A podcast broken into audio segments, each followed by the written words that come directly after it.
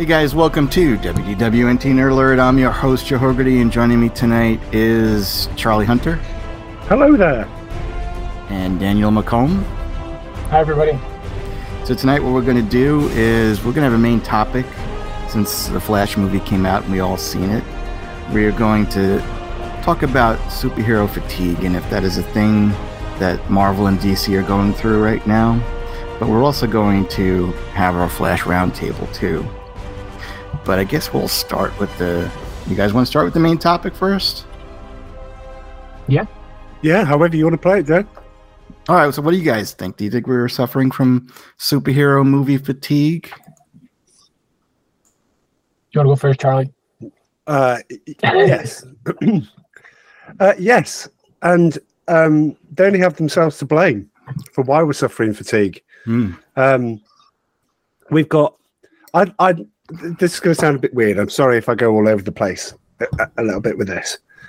We look back at Batman v Superman, and we we the derision that it got at the time, and you know the all out, and you had that meme with the Affleck sad face, you know, in the interview, and all the all the things that came with it. We should look back now at Batman and Superman and see it as like Citizen Kane compared to the rest of the stuff that we get at the moment. it is it, the extended cut is even better, obviously, but even even the cut that didn't make any sense is was that the beginning of the end? Was that the sort of the, the beginning of the decline? Because they make all these series, and instead of the series propping up the superhero films and going, actually, we're going to make them as good a quality as the movies, so you can expect quality. The the, the sign off is exactly the same for the the movies as it is for the TV series. We will we will nurture this. We will water it, feed it, and it will grow if you don't do that, then you'll get the fatigue. It, it, it'll wither, and then at some point, if you don't water anything, you know, not, not people obviously, but I mean, you know, if you don't water plants, they'll die. And I think that's what's happening here, really. No, you make a really good point, and and it shows how one company went in one direction is suffering fatigue, and how another company went another direction is suffering fatigue and how they're both affecting each other. And it, uh, but we'll. What about you, Dan? I think the there is fatigue, but I think it's in, and I think Char- Charlie was all along those lines where it's it's not necessarily. I think there's too many movies or it's been going on for too long, and the fans are just tired and they want to see something fresh.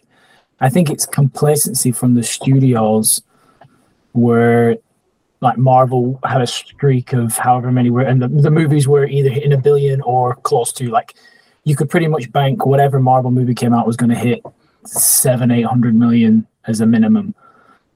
And I think the studios expected that, and I think it absolutely peaked at Endgame because with all the money it made. And then, and we'll never know with COVID and the disruptions that it caused if you know, if Black Widow had been able to come out, whatever, nine months or whatever the original date was, if that would have helped and it would have carried on and that's what disrupted it. But I think the studios almost arrogantly have this expectation that we can put out a Marvel movie and it doesn't even need to be like sometimes you think, oh, they can put the Marvel logo or the DC logo and they can put lower characters, but we found them do it with main characters. Like if you look at Thor and even Black Panther, I know it was Shuri Black Panther instead of um, T'Challa, but the studios have this sense of we can just put stuff out and people will consume it. And I think if you look at the last couple, even Guardians, like we did a good review of that, and that was one of the better ones I think we've had more recently. But it's still not, you know, smashed the box office. The only thing, and it's kind of more of an anomaly, I think, than the rule would be no way home as far as popularity and the money mm. it made. But everything else is kind of just sat in that middle ground kind of thing. Say with DC, some of that has been bad as well. With the Marvel, some of the shows, but I think the fatigue is with the studios, and they're not trying like whereas before they had to try because that's what they had to do to produce the good content and to produce the high box office numbers. Yeah, I, you guys both make a really good point, and I'm going to say, Dan, one word that you said that is the top of my list is arrogance for both studios. The problem with Marvel is they started to realize, like you said, that we're making a lot of monies off of these movies. And there was a time when MCU movies, er, it was a an event. People couldn't wait for the next MCU movie. They would go to the theaters. It was such a fun time, and we knew something was going to be good in this movie. You know that we're going to take back and remember it and talk about it at the water cooler or something like that. And uh, at the very least, even if it's not the best Marvel movie, it's still going to be a good Marvel movie. So their arrogance led them to realize that, well, we made a billion dollars with Endgame, Captain Marvel, and I think Infinity War and Black Panther. So they're like, so we could make a billion dollars for every Marvel movie that we make. So instead of making two movies a year, let's make three movies a year. And Warner Brothers was the opposite. They're like, well, you know what? We own all of our characters. We should be making that Avengers money. So let's make. And, and this was, I guess, before Endgame. Like, but they still made a lot of money with the other Marvel movies. But DC, you know, jumped. They didn't nurture it, like Charlie said. They should have slowly released a Batman movie, done another Man of Steel movie, maybe introduce Aquaman or, or something like that. And and they felt that well, we'll just do Batman v Superman.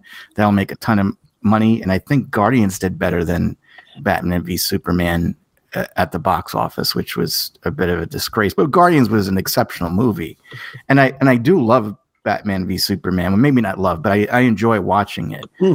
Um, it's not a horrible movie that everyone makes it out to be but it's just uh, they were trying to play catch up and they should have taken things slowly. And it's also oversaturation of the market with all this disney plus series and all of these movies that we're getting bombarded with. Like again like marvel is releasing three i don't know maybe four movies i don't know if, if that's the case now but they're, they're giving us way too much and not letting us have time to breathe or those movies breathe. And then they're releasing them on Disney Plus like in a couple of months, some of them like within 30 to 60 days. Mm. I think Disney Plus is a big problem. First of all, the, it's giving us really poor quality Disney Plus Marvel series that we're kind of getting sick of it now. It's like now all of a sudden it's, you know, I know they're trying to introduce characters, and this comes with the arrogance too. It's like any Marvel character that we introduce, the fans are going to love. No, that's not the case. You know, it's they have to do it selectively. They have to. What they should have done is release. They should have never killed off Iron Man, and they should have never gotten rid of Chris Evans, Captain Mar- uh, Captain America. They should have done. All right, let's do a Captain America four movie with Chris Evans, and then let's do uh, Black Widow movie. Then let's do an Iron Man four movie. You know, then let's do a Thor. You know, like kind of like put them in between each other instead of giving us bang Eternals and Shang Chi and what else? You know, all of these new characters and movies that they have to realize that there, there's a hierarchy of uh, characters in the M- MCU and in Marvel. Spider Man is always at the top, and then you have Captain America, Iron Man, Thor, the Hulk, Fantastic Four, X Men. But those other ones don't make it to the top, and it's not the best idea for Marvel to be focusing on them. You know, because they're going to lose money. Hmm. But I really feel like a big part of the problem is Disney Plus, because even like with like Pixar's feeling it too, where they're releasing these movies and they're Disney movies because they know that it's it's going to be on Disney Plus in a few months, and it's like it doesn't look like a great movie. I'll just save my money. I subscribe to Disney Plus. I'll just wait for it there. I think that was the biggest mistake that they ever made was Disney Plus. I think that they felt like streaming was the future. We got to get in this, but they got to be. They're not only they they losing money on how much they're cha- charging for production of all these shows and um and they're not getting enough subscribers. I it's it's a weird thing. They're in it for the long haul. They believe that in the future they'll have enough subscribers to sustain a profit and everything will work out and then maybe in their minds the theaters will just go away but they screwed up royally i don't think they th- thought it tr- through properly which they should have like all of the positives that could have happened, but also all the negatives that could have Mm. occurred to it. Because I've said this before too. Whenever a, a Marvel movie would come out, I couldn't wait to go see it, and I would go see it in theaters maybe four or five times, and then I couldn't wait for it to come out on Blu-ray or digital, and then I would just purchase it as soon as it would come out. But it would come out like maybe five, six months later, you know, and then I, I would buy it, and no one's buying digital anymore because they could just subscribe to Disney Plus and get it that way. They're losing so much money, and I, I don't understand why they didn't think this through. Because if you look at Avatar 2, James Cameron was in charge of that, and he's like, no, we're not releasing it on Disney Plus for a long time. You know, he goes, I want this in the theaters. I want it to be in the theaters for a while, and it made a lot of money in the theaters. But then um, it still came out, you know, on digital and disc before it came out on Disney Plus, which was a smart move. Disney needs new leadership because I, I think somebody is just feeding them really bad uh, decisions or they're making very bad decisions. And, and we've seen it. Like we've seen their stock price goes down. And I know a lot of it has to do with the culture wars and uh, and wokeness and all that, but it's it, they may have destroyed the MCU and also who knows maybe even DC is destroyed too after all of this cuz like right now the Flash I'll look it up in a minute it's not having a good weekend over No. here It's not. I mean I I heard it's going to be about 60 62 million opening weekend and that's bad uh for a Flash for a movie like that that's got Michael Keaton returning as Batman and it's just bad. Well, it was nine million for the opening night. Um, to put that into context, Guardians of the Galaxy was seventeen point five million, um, and using the same metrics, so it's closer to Black Adam numbers rather than yeah anything else. So yeah, and I, I suppose we'll get into that in in, in the round table. The, Well, the so- other thing, no, the other I, thing I, I'd like I have to, the oh, have the actual numbers. It made 55 million this Wow. weekend. They were expecting. They kept lowering it because first it was 75. I think first it was 100 million. it was 155 million according to that. That was Yeah. the projection that they were thought. Yeah and then, then months later, they they started to say, well, it might be 70 to 80 million. And then the other day it was 60 to 65. Now it's 55. Wow. That's really really bad. That's a third of the original. Wow, wow. Um, can I just can I throw something else into the mix? When you talk about Disney Plus, um, I don't know if you know this, but certainly in the UK, and I don't know if it's, it happens anywhere else. If you buy something from Samsung, anything, Galaxy Watch, phone, washing machine, tablet, TV, they'll give you twelve months Disney Plus for free. It, it's it's a universal thing that they will they will do you can get six months for a lower one. I think six is the lower if you buy a low end one, or if you buy pretty much everything else, get 12 months free.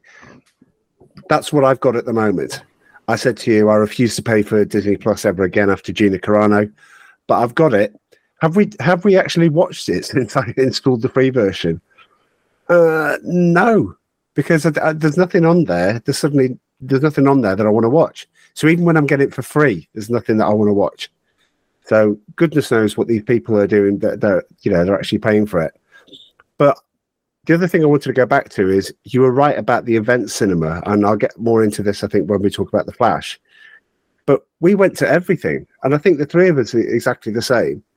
We would go if it as close to opening night as we could. If we couldn't make opening night, we would. Then we went. That was amazing. In case of Thor, Thor Dark World, probably not as much, but you know. And then I saw Captain America um, and the Winter Soldier, which is in my top three. It's it's just incredible. I was like, so you you- you're still doing the superhero genre, but you're still mixing this into it, and it works perfectly. This is this is incredible. You must be really confident in the thing that you're doing to be able to turn this into pretty much Night of the Condor, you know, like a spy thriller. This is this is wonderful, and you know, and so what, like what next? What next? What next? And I think when you start getting into the Thor, Love and Thunders and things like that, you start to go right. Okay, well maybe not as good, not event cinema. Maybe I'll wait for this one. and now I don't now I don't go. And and the last thing I wanted to say is that Amanda used to go with me all the time. My partner, she would go with me. You're not going without me. You, I am coming. And we stuck on Doctor Strange and the Multiverse of Madness. And after 15 minutes, she goes, "Can you turn this off? This is utter rubbish." And I, and I think back to even the the joy that she had to going to see Iron Man two. Yes, there were some people that were really looking forward to Iron Man 2. But it's gone from that to that. So that probably backs up what you're saying, Joe. Well, you know, it's funny because I saw Super Mario Brothers in the theaters, and that seemed like an event movie because people were dressed up as the characters. They were all excited to see it, and it made over a billion dollars. So Disney needs to calm down when they say, "Well, COVID infect, you know, had a problem, you know, affected the box office." and uh, streaming also affected the box office. That's not necessarily the case because again, Maverick made over a billion dollars. Avatar 2 made over $2 billion. Uh, you know, if you have a good movie, people will go see it. it's that's mm. the whole thing. They're not idiots. They really I think the one thing that can save the MCU now, and I sure that I'm sure they know it, they have to bring back Robert Downey Jr. as Iron Man. They have to bring back Chris Evans as Captain America. Uh, who, who, we talked about on our Falcon and Winter Soldier roundtable still exists in yeah. this universe.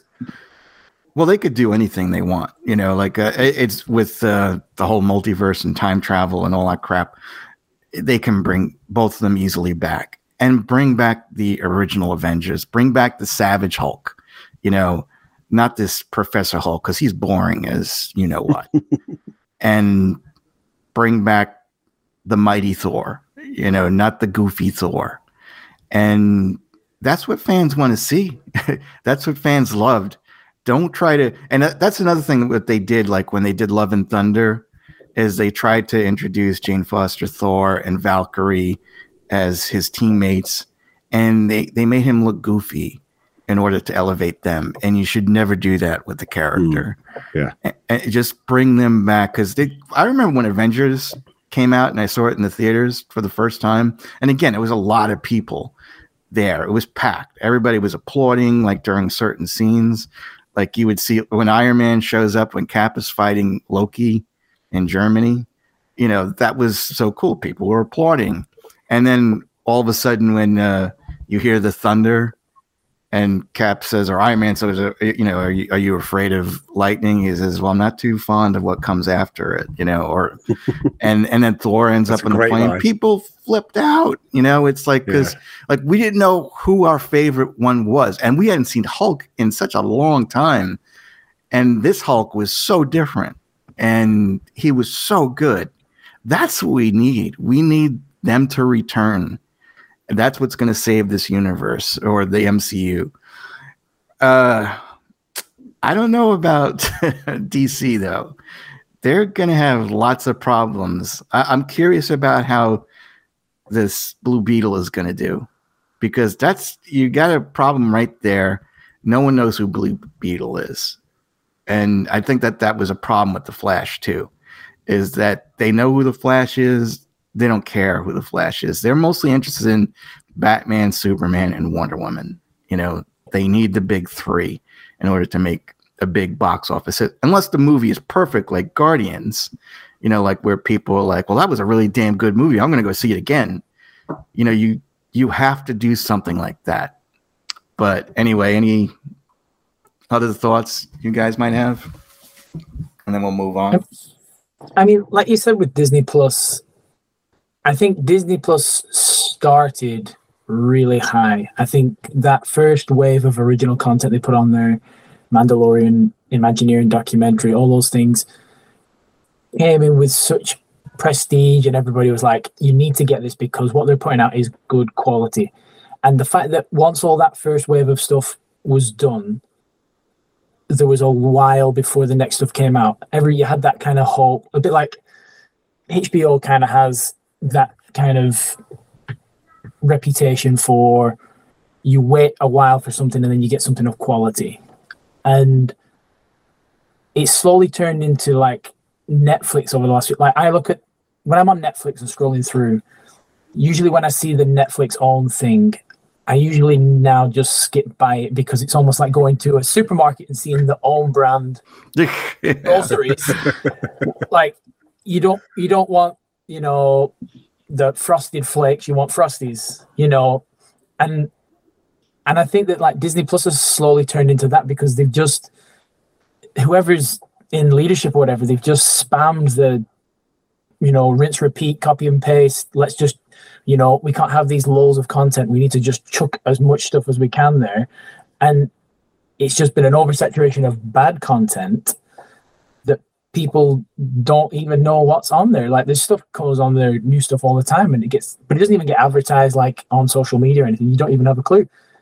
And I think like, and then that slowly seeped into the Marvel, Pixar realm where back to that kind of arrogance. It's just they've not understood the formula from the original. So I think if Shang-Chi was made in 2013 or The Eternals was made instead of Guardians, I think the way everything was rolling with Marvel at that time, I think those would have been far even better movies. I think they would have worked, even though the characters were even lesser known.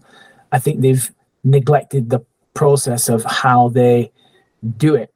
And I think they've had so many people come in and that quality is dipped. I think I think we could absolutely handle four Marvel movies a year and three or four series if they were all really good quality.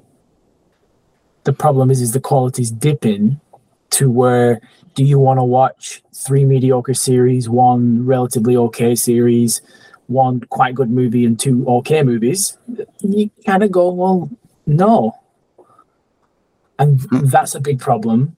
They all have to be good. Yeah. Regardless of whatever characters they, they throw in there, like it, it doesn't matter. Like Guardians showed that, like you can throw them in there as long as it's a good story, people will, will accept it. Like Charlie said with uh, Falcon or Captain America Winter Soldier. That was a spy thriller with a Captain America skin over it. And that's where it seemed to be going. They were doing different styles and genres of movie and just skinning them with a different character, superhero character. And they kind of lost track of that and just started just telling a, what they believe. And, and I think as well, the problem as well at the moment with, not even necessarily just Disney, a lot of other studios is they think that in order for a film to be good, it needs to be two hours and 15 minutes. And that you can't make a good 90 minute movie anymore. And I think that's such a bad formula because It's funny because sometimes I feel that way. Like if I see a movie's 90, 90 minutes or less, I feel like I'm shortchanged.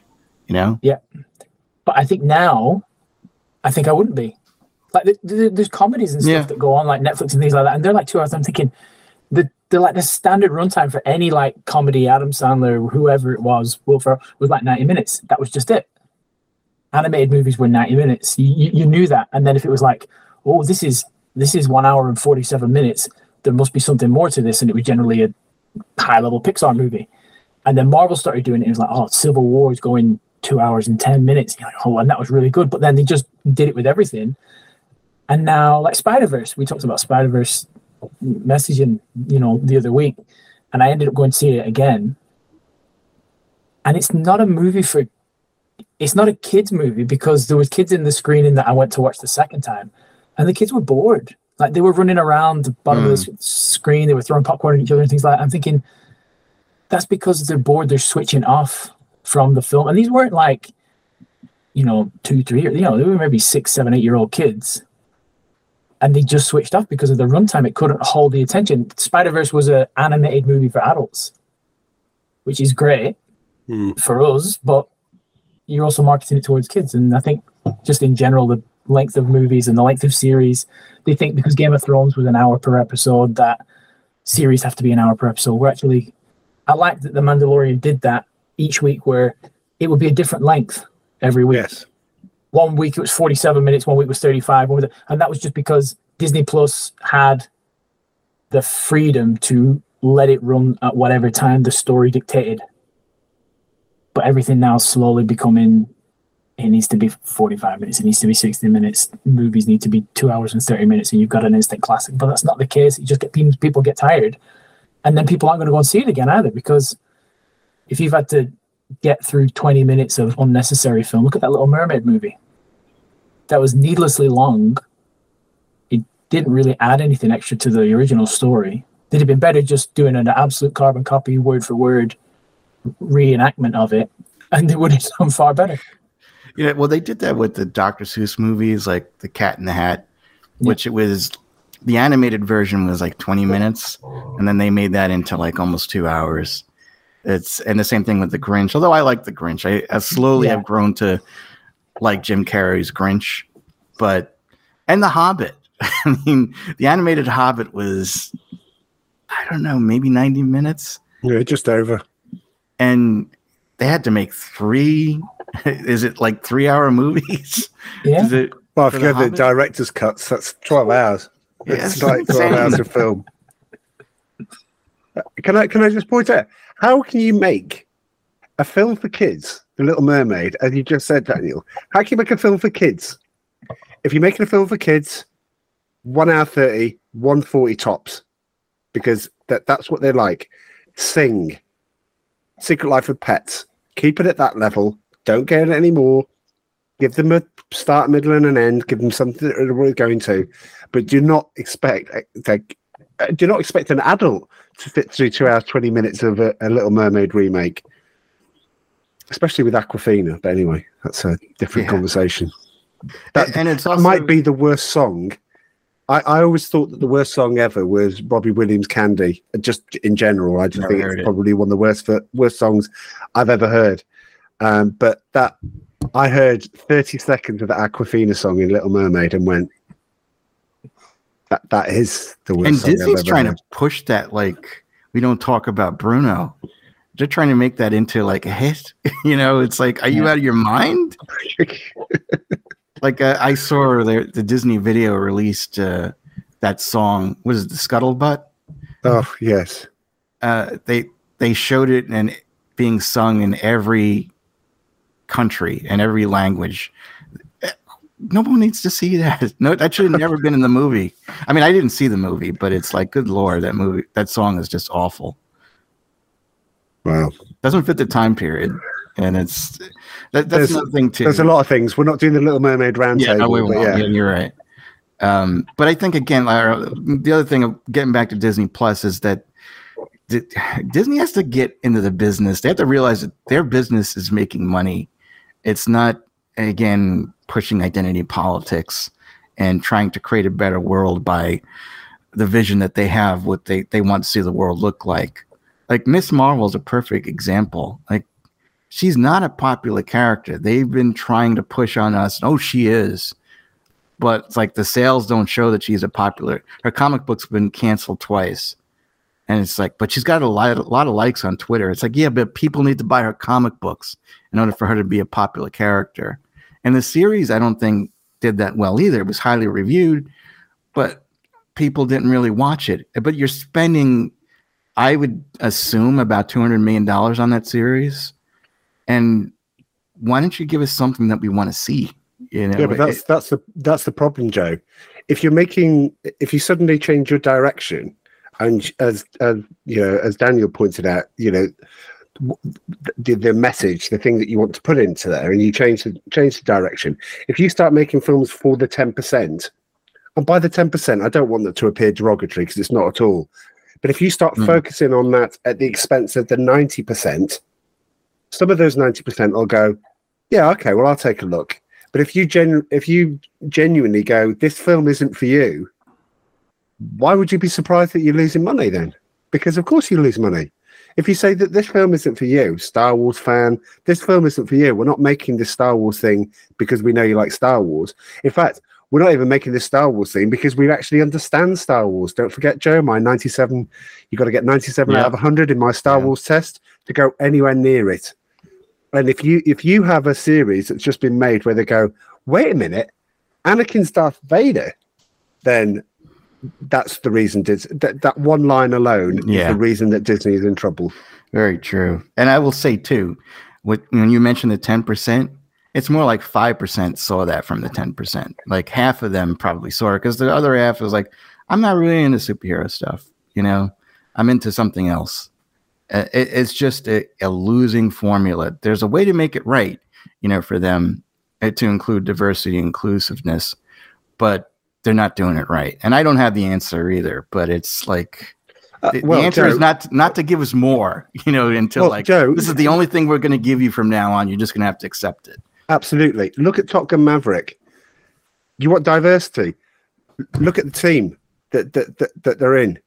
Look at the, you know, yes, you do have the strong female character because she won Top Gun.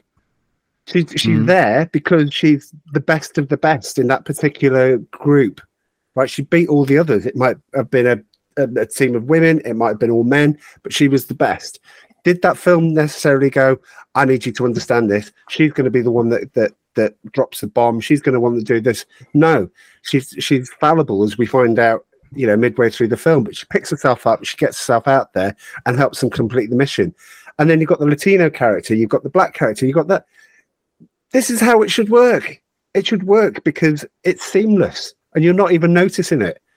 But then at the end of it, you go, yeah, the Latino person saw himself in that character. The the women see themselves in that character and that character, and that's great. Yeah, no, you're 100 percent right. If it, this was woke too, what would have happened is the guy with the glasses would have fallen in love with the you know the Latino character, and they would have gotten married at the end because hmm. that's exactly what they would do. They they try to make it like a, I would have liked to seen somebody die, you know, but still, it, it's it's an okay movie. It's not my favorite. I know you like it much better than me. Mm, I think, but you are right that I didn't feel any wokeness whatsoever in that. So I was kind of happy seeing that. Yeah. All right. So you guys want to get into it? Let's yeah, let's do it. Yeah, right, let's this is it. this is the Flash Roundtable. I love you, Monkey. I love you more. I loved you first. My mom will always be alive. Somewhere in time, I went back to save her. But I completely broke the universe. I have to undo what I did. Want some help? Who the hell are you? I'm Batman. Flash, not the Flash. They changed it. It? It's Flash. It it's came up on Flash. the screen. It, it, came up on the. It came up on the screen, and it just said Flash. Oh, and yeah? said the oh, Flash. I asked for my ticket for the Flash. They still gave it to me. that was my first like eye roll. It was like Flash. Oh. That was actually uh, well. I liked how it came up, how the title thing came up. But all right, so the way we do this, five minutes, we basically say how we felt about the movie, spoiler free. Then we'll get into spoilers, and then we'll, I guess, try to rank it, you know, amongst the DC movies. So, uh, Dan, you go first. So, what'd you think of it? What number would you give it? Uh, it had it had moments that I enjoyed. There were some scenes, and we'll talk about them later on, where like I felt like that was very well done. But overall, I felt like I think even though we'd heard mixed things and stuff going into, I think my expectation, I had some ex- level of expectation for this film to be decent, if and if not anything else, just good fan service. And it just felt like a lot of missed opportunities. It felt like there was a lot of things that took me out of the story and of the film, whether that was the special effects or I think the bad placement of swearing in it. I think just it, it just flow with the story of the movie. I do like the original Flashpoint comic. I am a big fan of that. I did quite mm. like the animated version that DC did. And I would recommend both of those over the film. Um, I don't think it's done anything for the DC movie universe. I think if Shazam wasn't the final nail in the Snyderverse, this definitely was. And number wise, I have no idea. I don't know. Maybe a five. Five. Maybe a five. Maybe a five. Yeah. All I think. Yeah. But I found it very. That's the one thing I couldn't do when I was writing my notes. I really, really struggled giving it a number because I was looking at other movies and I've gone like, oh, I gave that a six and I gave this this. And I'm thinking, but it was worse than that. But it wasn't. And yeah, maybe a five. Okay. Charlie. Well, sorry. Hold on to your hats, everyone. This is a this is a a, a mini rant coming here. Uh, I want to cast. I want to take you back to 2008. I want to take you back to Iron Man. I want to take you back to the, the, birth of the superhero movies. I want to take you back to the the excitement and the confusion and the. Wait a minute, Robert Downey Jr., the guy that's been in jail, the guy that's been in jail is, is going to play Iron. Who's Iron Man? He's not Spider Man. Don't know anything of this. And then everyone went to see that, and thus, that's how you make a superhero film. And they came out and went, "That was incredible. I can't wait for the next one." Boom, boom, boom, boom, boom, boom. And if it was bad, would the MCU have for not been as popular? I don't know. But you're right. Bring back Robert Downey Jr. But that's a completely different thing. This, I think, is a- general malaise with filmmaking. This is how not to make a film. This is how not to take a character and say, I'm going to bring you back some member berries. We're going to put um, Michael Keaton in there as Batman. You're going to love him. He's going to be fantastic. Spoiler alert, I did. I loved him. But I didn't like his introduction. I thought his, I mean, I don't know if we can get into into spoilers, but I didn't like the way that he was introduced. Um, but I, d- I just came out of this and went that, I, and I phoned you, Joe, and I said that's just paint by numbers. It, it, it it's just we've got to do this over here, we're going to do that over there, we're going to do that, and if you do it all in the right way, you get that. And unfortunately, that that is nobody cares. What what does this film add or bring to to it? What consequence does this film have to anything? Nothing. It doesn't.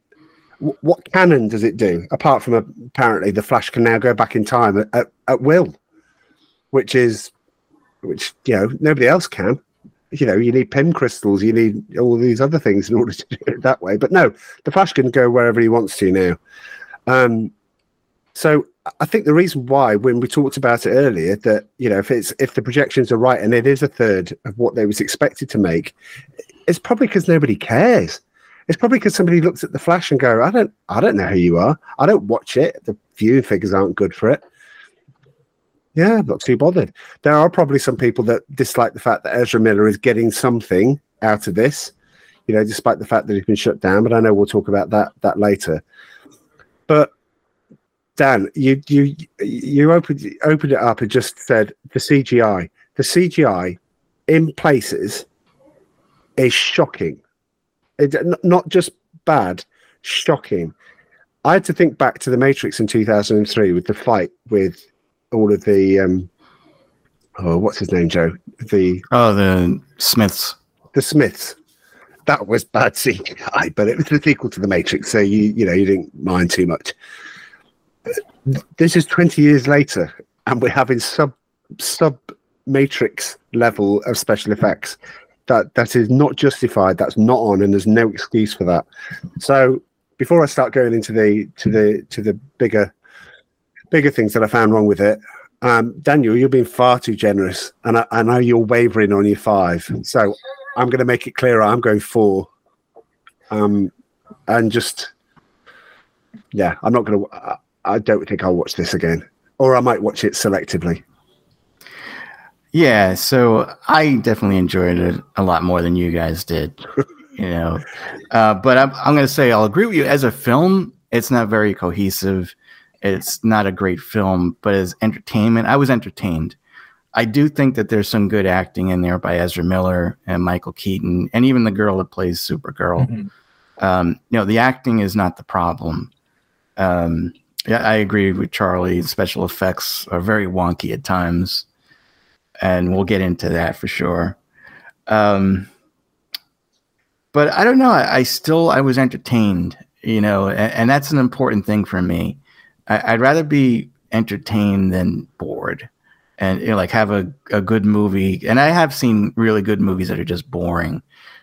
Like, would I rather like I seen uh, what was that Tar? You know, which I'd probably give an eight out of ten. I'd rather watch The Flash again than to watch Oh, wow. Tar.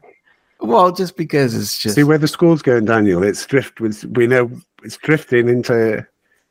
No, I'm just saying. No, no. My Hitherto, uh, point is, it's like sometimes you want to watch mindless fun, and you have to suspend your uh, disbelief for a lot of this stuff because it doesn't make any sense. You, you know, it's like Where's the fun, Joe? Sorry, what? no, no. There is fun. No, there's Did you see a definitely different fun. film? Okay. Yeah, well, we'll get into it, but uh, you know, and then we'll, we'll get into the mistakes that they made too. And you'll have a big one. I, I think you might know of a big one, Charlie. Um, I just found out this this morning, but we'll go over it. But no, I will uh, for entertainment value. I will give this a seven out of ten. Hmm. You know, because yeah, there was just some things that I was like, all right, this is this is good. You know, and, uh, but I- I'll all right. I'm going seven out of ten. But I did want to before we go into spoilers, though. What do you think was the problem? Or, You know, why did this movie fail at the box office? Do you have any re- like? if- Nobody know- knows who the Flash is. That, that's a good point. I believe that. That's part. I, I think if it was called Batman Flashpoint, I think a lot more people would have seen it. Uh, and the other thing, too many screenings. They started sc- this. Yeah, this film was ready last year. They started screening it to select people about five weeks ago. They did the same with Indiana Jones.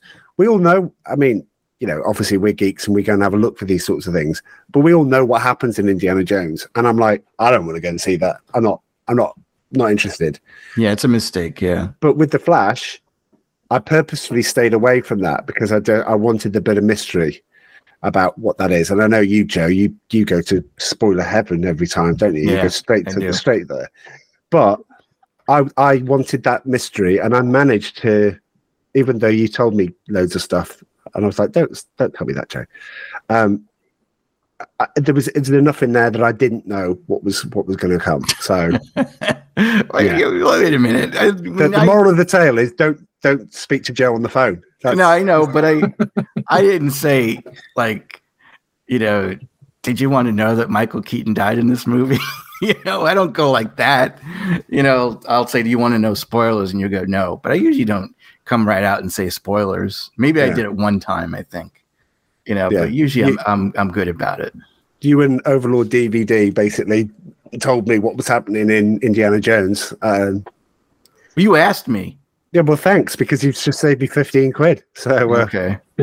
Well, I've avoided everything for Indiana Jones, so oh, okay, I'm still looking forward to that movie. Even when I saw the trailer before this movie, I was like, I'm on board. It's like if it wants to go downhill while I'm watching it, that's fine. I'm still buying my ticket. It, the trail looks good for me. All right, uh, Dan, do you have any idea why do you think it failed? I think, like you said, I think if it was branded, yeah, Batman Flashpoint or Justice League Flashpoint, I think that would have worked. But I think part of the problem was, I think, I think Ezra Miller was the problem, but not because people didn't want to go and see it because of him. I think the different issues surrounding him caused delays, it caused reshoots, it caused Warner Brothers to second guess how they were going to market the movie. And I think they probably had some internal dilemma between them between themselves on how hard they're going to push this movie and it was really only in the last couple of months that you saw a lot of flash posters on the sides of buses and you saw a few things on TV whereas i think a movie that could have been an event movie for DC would have like, like the Avengers movie was te- like Marvel do teasers and sometimes there's they give nothing away and it's literally just the logo, the reveal of the logo for the movie, or the reveal of some small detail. Whereas this didn't seem to have any of it because I think of all those issues and delays. So the marketing probably did like like I, work in a college of students and a lot of them love their comic book movies. They love Batman, they love the Avengers and stuff and nobody's talked to me about the Flash coming out. Nobody's mentioned. I have a student that quotes Batman lines to me all the time, and he's never mentioned that the Flash is coming out. I'm going to go and see the Flash. Wow. and that's there's something not right there. I, I think that's the main problem is most people don't know who the Flash is or or care. He's a boring character. I know Taylor used to love him. It was his favorite character. But to me, the Flash, all he does is he runs fast. And then they would add crazy superpowers like he can go in time and change things and phase through stuff. But it's like that's like if somebody said, What superpowers do you want? It's not that. I don't want to run fast. It's I mean, can you imagine being a fan of the Flash and having to buy comics like every couple of weeks? I mean, or being the writers coming up stories for this guy. I never enjoyed. They the can run fast. Yeah. you know, it's like, oh, he he lost his powers and he has to get them back somehow. That's the story. And they probably do that once every year, you know, just to because they don't have many stories to talk about. It- It's the same thing with Green Lantern. It's Green Lantern failed, and I think that was a problem too. Is that most people didn't know who Green Lantern was, although the movie was a little, little wonky too.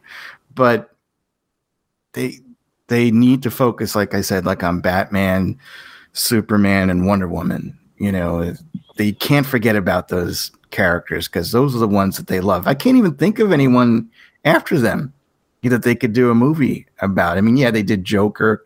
I think they probably could do a, you know, a, a Deathstroke movie like like Joker or something like that. But and they're doing the Penguin TV series.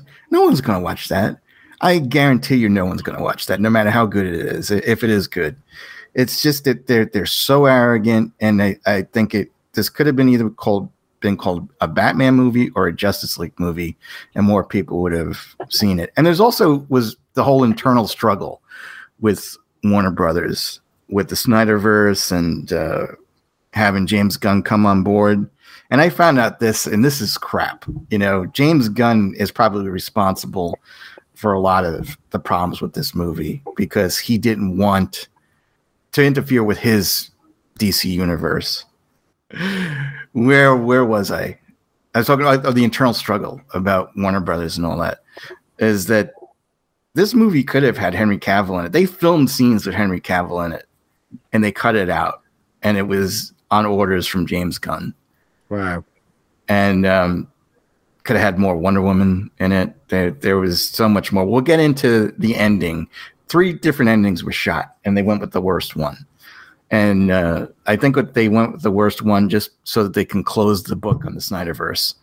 Um, but it's just sad uh, because Gunn, I think, did say he didn't want to give people hope that these characters would return, and that's why he did what he did.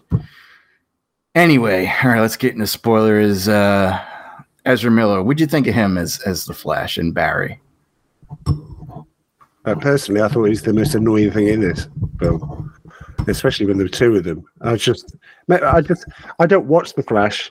He wasn't really on my radar when I'm watching Justice League films. So I, I I went to see this film because of Michael Keaton. Otherwise, Me too. I would not have been there. I would, I, I would not be going. So now that I've seen him for like, you know, over two hours, there, there were bits that were all right. I like, I like the bits with his mom. I thought those those hmm. were those were good scenes, but on the whole, good lord, annoying. You know what I don't get is he's so ungrateful. It like in the beginning, he's complaining that he's like the he he met, picks up all the messes that the other superheroes do, and that he gets no respect or appreciation uh, for his character. I don't know why they turned him into something like that. Because again, he should be somebody that enjoys being a superhero and thinks it's so cool. Because that's what he was like in Justice League. He loved being part of a team, and now he's like, I hate this. You know, it's just was a really weird direction that they went in. And he's saving babies when we talked about shonky CGI. Oh, you can Wow. talk about that now if you want. Wow, wow! And they put a, they put an actual baby in a microwave, And then it dinged. and then it yeah, it- and it dinged. Wait a minute, what's it what what's it dinging for? You know, that's not that is. I, I don't know if that's a subliminal something, and even if it is, I don't want to know what that is. I don't know what this subliminal thing is, but yeah, I forgot about the ding. Yeah, you're right. I, I say what annoyed Wow. me though is the director came out and he tried to make excuses for the bad CGI and said it was intentional because he's in the Speed Force and everything is distorted. No, you can say that for when he's in the Speed Force and he's going back in time, but not when that baby scene is going on because the the woman, the nurse, she wasn't distorted. You know, other people around him weren't distorted. It's just they couldn't use real babies and they had to use CGI babies and it just did not work. I mean, they should be ashamed. I don't know who signed off on that. They should be fired. The peop, the the visual effects guys that actually worked on this, they should all be fired. They went that- to the old Mother Hubbard of uh, visual effects, and guess what? Their cupboard was bare. Yeah, like like you said, No money left. It's like the Smiths, uh, you know, like uh, in Matrix Reloaded. I never had a problem with that. You know, it's I, I still watched it recently and I thought it was fine. I'd say it's like the Scorpion King. You know, I mean, Yeah, like, that's shocking. Yeah. it's like some of the worst, and it's it's just so glaring too. You know, they should be ashamed. uh, You know that that was ever put on screen. I, I don't understand it. I'm pretty sure that there was a lot of times when there was two Ezras or even just one Ezra. I think they deep faked Ezra Miller's face onto another actor Oh no, they did. Uh, instead instead especially- of just doing what every movie that's featured twins or whatever in history just film the back of somebody else and have their face and then swap it the other way around. Ed, Eddie Murphy did a dinner scene in The Nutty Professor and he Yeah. played everybody bar one person or two people at the dinner table. And you're telling me they can't have just two versions of Ezra Miller and it not look like like apps that, that people use with their phones to make themselves look like celebrities or whatever. Like it, it we just it didn't map onto the faces very well at times. It just Is that what? Wait a minute. Is that what happened?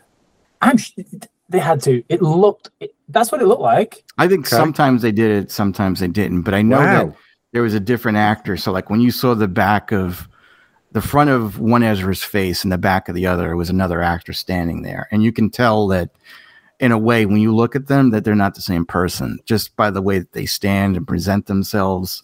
You know, it, they weren't perfect. Wow, I didn't know that. We're not. We're not talking the levels of back of Crispin Glover's head in Back to the Future Two. That ain't Crispin Glover. but yes, uh, not not not to that level of. of uh, But I. I, I think Ezra Miller did a good job. Yeah, he, his his Barry, his teenage Barry, was annoying. Um, but I think I have a uh, good point about Teenage Barry. oh, you do all right. Okay. I think the young Barry Allen did a fantastic job of making me like the older Barry Allen more. because for the first maybe 20 minutes or however long of the movie, I was kind of thinking, oh, he's a bit annoying. He's he's whining about his position in the Justice League and all that and oh woe is me. And he just he wasn't I didn't find him very likable until I met the younger 18 year old Barry, and then I thought, oh, this guy's not too bad. So that's a good point. I, I had heard that that may have been intentional, you know, Hmm. but he does grow towards the end too, younger Barry. But it, yeah. but it's I think that's part of the problem too is that I don't think most people that have seen this movie or most people let- let's say when I say that most people in the world are not aware of Ezra Miller's issues that he's had with the law and the crazy things that he's done. So I can't put that much blame on it because of Ezra Miller, but I, I think it was wrong to have Ezra Miller play off against himself because he's not a big enough star, and the Flash is not a big enough star. How they could have corrected this is if they brought in Ben Affleck's Batman was somehow able to come into uh, go into the other universe or the past, or and Henry Cavill's, you know, like don't just have it where it's like, all right, we're gonna have Ezra Miller, Ezra Miller, Michael Keaton, and a girl you never met before, you know, and uh, that's going to be the main stars in this movie.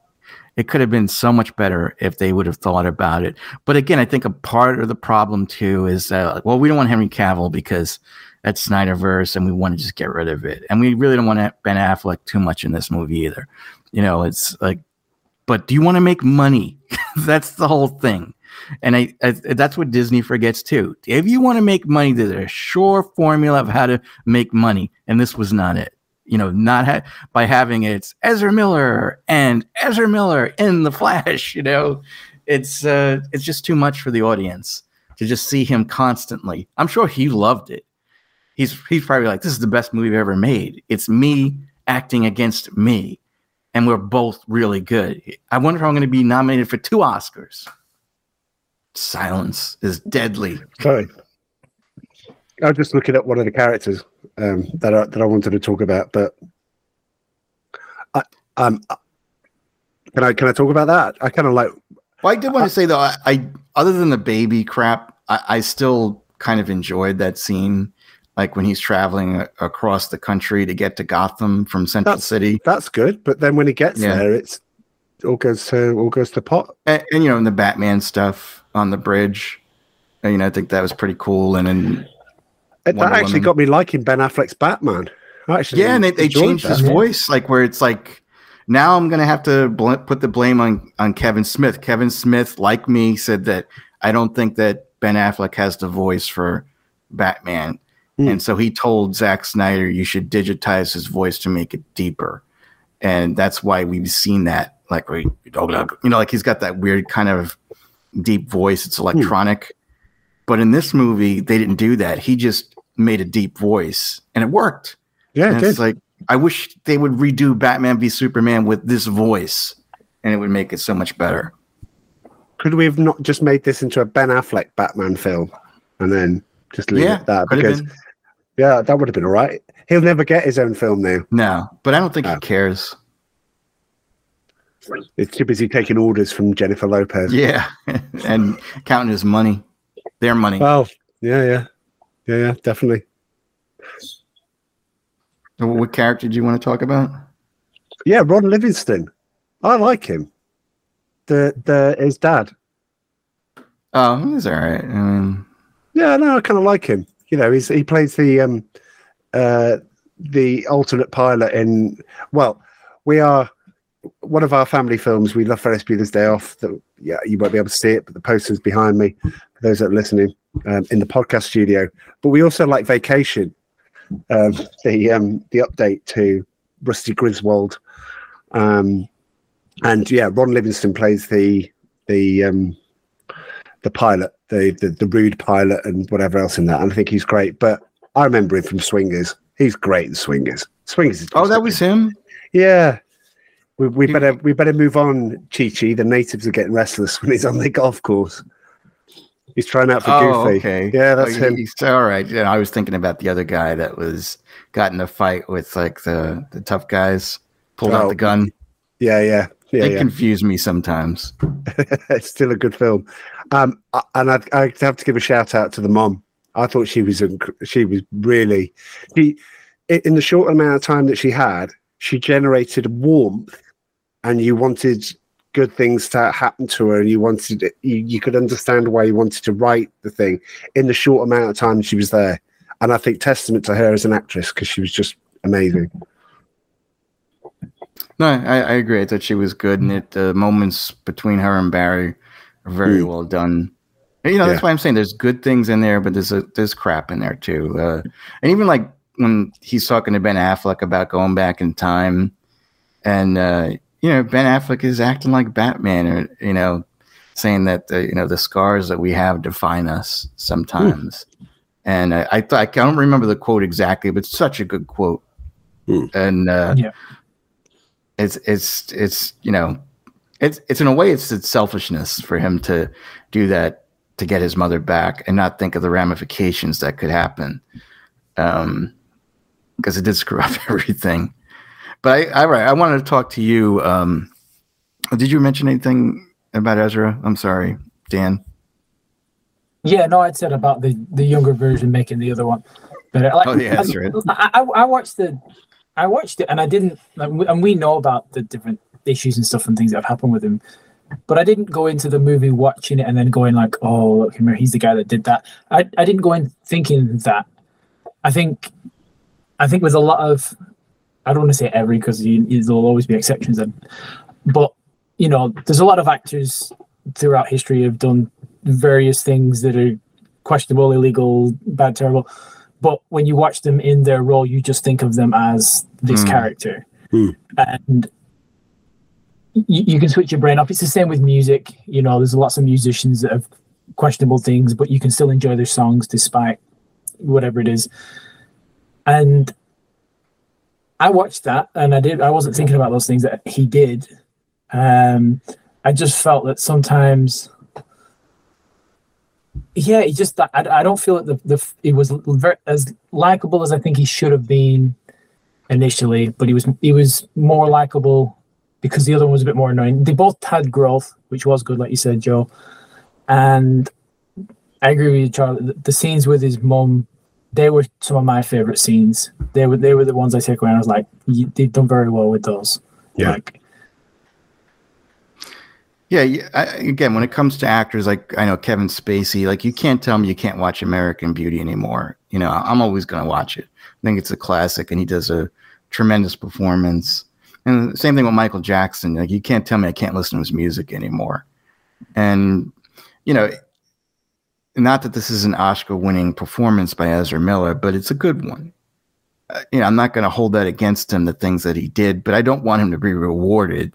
There's part of me that's like, well, you know, I mean, when it when it was over and I saw it, it's like, well, too bad he's a jerk in real life. You know, Mhm. I don't want to see a sequel for this movie where they say, "Oh, we need you back. We got to give you, you know, we'll give you twenty million dollars to reprise your role."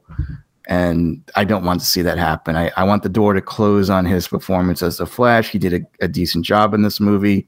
Now, good luck finding work, you know, based on your acting abilities and what you did, you know, because then you're, you're judged on what you did. But you already did this movie. It's over. I enjoyed your parts, but I really don't want to see you again. You know, that's how I feel about him. See, I I remember seeing when I was very young, seeing news reports of what Hiroshima and, Nagasaki looked like after the bomb was dropped. That's going to be nothing compared to the review that Fedra is going to give this based on Ezra Miller, because uh, she's. I think she might actually blow a gasket uh, by going by having even if she does go and see this film, because I, I've I've heard her lead up to this film, she is just not. She might have to be dragged to see it in that sense. And she just uh, and she's right with what she's been saying and what you just said joe and you just said daniel. You know you don't you you have to you have to separate that. There's the famous bill hicks line which is you know if you have a problem with your musicians doing all of these horrible things take your records put them in the garden and just set fire to the lot of them because then uh, and that was the i, rem- I remember that gr- growing up. But in this case to go and have a look at the things that he's done i i hadn't seen the the strangulation incident, for example, and then you go and look at the footage of that, you go, whoa, whoa, whoa, whoa, whoa. Okay, okay. Now I know there's other, lots of other stuff that he's done, and it's probably even worse than that in, in context. But yeah, I just find it. I, I just, I, I do wonder what Fedra is going to make of this film. Oh, obviously Jack as well, but I just think that the reward bit, you're absolutely spot on because you know, he's been silenced. He's not allowed. He's allowed to attend the premiere, and that was it. Don't say anything. Don't talk to anyone. Just skulk off into the background, do your thing, and then off you go.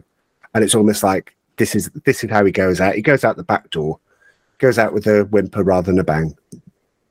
And I did kind of wonder too when I was watching this movie if he had any influence on some of the scenes, like when he was naked, because he was naked for quite a bit, I think a couple of times. And then uh, also, you know, when he, he didn't have any clothes on and he, he went to grab clothes and he, and he grabbed women's clothes. You know, I, I again, I wonder if there was any kind of influence from him. Probably.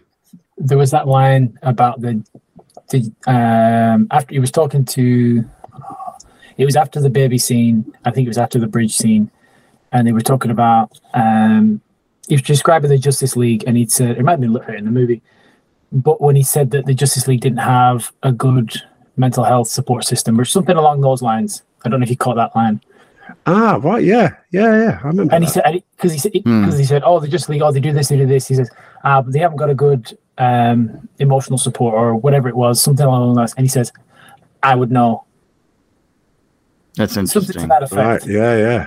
I And he also said- that. when he says "Come on, Barbie," and the other one goes "Let's go party." but you know what's funny too, though, is if you guys ever read the Flash, and I know you have, Dan, and you've seen the movie, and you're a fan of, that Flash, this is nothing like the Flash in the comics or the animated movies or anything like that. Can you help me explain the difference then between the two of you? What- Well, first of all, the? he, has got he looks like Captain America. He's got blonde hair, blue eyes. You know, he's basically just a normal guy. He he's not like a comedian. He's not a jokester. You know, he's got a regular job he does. He's intelligent. Uh, it- you know, it's almost like casting Pee Wee Herman to be Batman. I mean, in which they could have done, but you shouldn't do it. But it, like I'm just saying, if you're a fan of the Flash and you buy all his comics, I can't see you liking this Flash at all. Anyway, I wanted to talk to you, Charlie, about the whole Back to the Future thing. Oh, So I know you're- right. Expert on that. Oh, wait a minute. I, yeah, because I, I, I, I, I didn't get it ready, but it's always at the side of my desk. So yes, I do have something to to show Dan, Dan, because I don't think you've seen it. But yeah, um, I, I'm a massive. So the the gag in there is that Eric Stoltz is Marty McFly in Back to the Future. I've always had a particular um, bone to pick about this because you don't shoot seventy percent of the film and then just push him to one side and go, actually, we want this guy. Now, is Michael J. Fox a better Martin McFly? Yeah, probably, but I don't know because I haven't seen the other. And I, and I do like Eric Stoltz's vision for Back to the Future, where he comes back and he says, "Look, he doesn't know these people.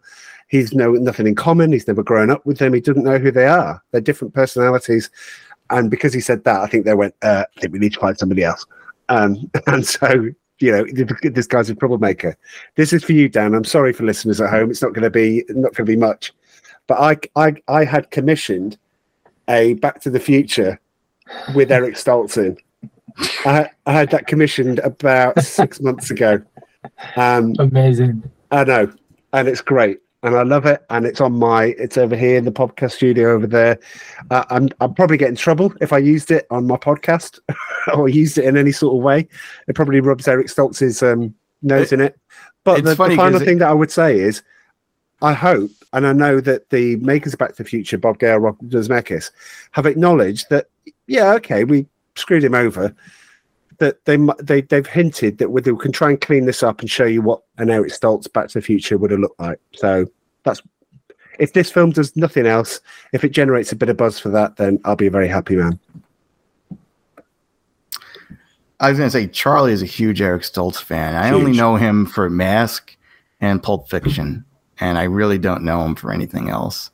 Um, so I don't know. Like I, I'm not a big fan, Some but kind I, of wonderful. You ever watch Caprica? I did watch that. I watched Uh, some kind of wonderful, and I didn't like it. Um, but to me, Charlie, it sounded like he was a jerk on that set too. Uh, yeah. Okay. Well, I mean, I'm surprised he had a career Glover after was, that. you know. So th- Yeah, but Crispin, people are jerks on sets all the time, and Yeah, you know, and they usually just duke it out, or they just have a. He had a different vision for the character. Would it have worked? Probably not. But with the right coaching and the right sort of, rather than just pushing him to one side, yes, I do have a bee in my bonnet about how he was treated. But I mean, No, but we, we've, also, we've done this plenty of times. We've all had conversations between each other about, oh, what happens if this character, and what happens did- if this actor not- played it. did he not punch the real Biff?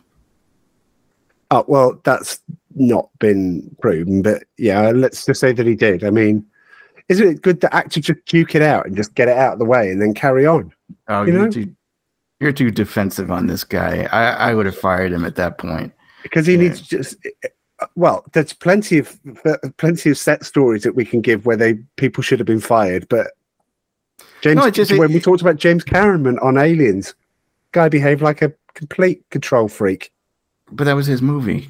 And I don't. uh, Again, we can get into that too. So he sacks the assistant director, gets gets the, the whole of the British crew against him, and it takes Sigourney Weaver to break the strike. yeah, yeah, great, good. But I see good. now I'm on James Cameron's side. But anyway, we're not going to get Anyway, into it. And, okay, you know, but no, again, I, sorry. I I'd heard that the crew didn't like him, and that he was a he said he was a method actor. Uh, you know, and he just was behaving like a jerk. And then when they fired him, he, he kind of said something snotty as he left. And Well, They- I, I, I- would have. The air would have been blue with expletives, Joe, if they if they'd done the same to me. I don't know. Wow. anyway, getting back to this movie. Um, so no, I was thinking like some people were, were saying, why would it why would that change? Eric Stoltz be there and not Michael J. Fox. because he hit he hit Tom Wilson, he hit Biff Tannen. Um, they had a bit of a scrap in there, and No, no, the- no, I'm- everything was cleared, and and suddenly the film was made. I'm talking about in in this movie.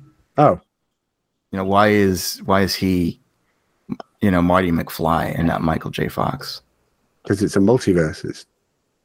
Yeah, I think it was just a good. It was like a clever tool Hmm. to eventually get Barry to realize things have changed, and he's not just back in time in his back, you know, ten years or whatever to his eighteen-year-old self, where the world was as it was. I think it was just one of those little things to just make you go, something's not quite right. A bit like when in Back to the Future, when Marty goes to the future and he wakes up and things are just slightly different you just you notice those little tweaks and i think it was just a little nod where he went why do you keep saying that and then that's when they sit down and then and then that's when it opens and he's like yeah but then you know all about superman and they're like what's a superman and then and then it, and then that's when it all and then he's just he's googling constantly just trying to find and he's like oh everything's different Well, again, I could be wrong. I mean, I don't know how far he went back to. I guess how old was he? Like maybe eight or ten or something like that. So let's say it's ten years. Was was it the Yeah. seventies? Did he go back to the seventies or did he go back to the eighties? Because if you look uh, at it, Michael Keaton's Batman took place in the. Uh, he's he's sixty plus years old, right? Uh, in this movie. So that means 30, 40, like about 30, 40 years have passed. Hmm. I, I don't think it's, you know, the 80s that they're in. I think it was the 80s when he went back. So he he changed it by him taking the, the can of tomato or wherever the hell, and he changed it so his mother didn't die he also changed the past, like the past before that point. And that that's what people seem to have a problem with is that if you change something and it starts to affect the future, according to this time travel, it also ach- affects the past, like way past before. So Batman eighty nine never happened, or uh, well, it did. did you know, he was Batman. but you can't go back to the eighties and eighties. Well, no, we call it Batman 89. We call it Batman 89. We just don't know what it is, you know, like what year it takes place. Because when you look at all of the stuff that they have, like, you know, the cars that he, he uses, they're not modern day cars. Uh, they're, they're a little older.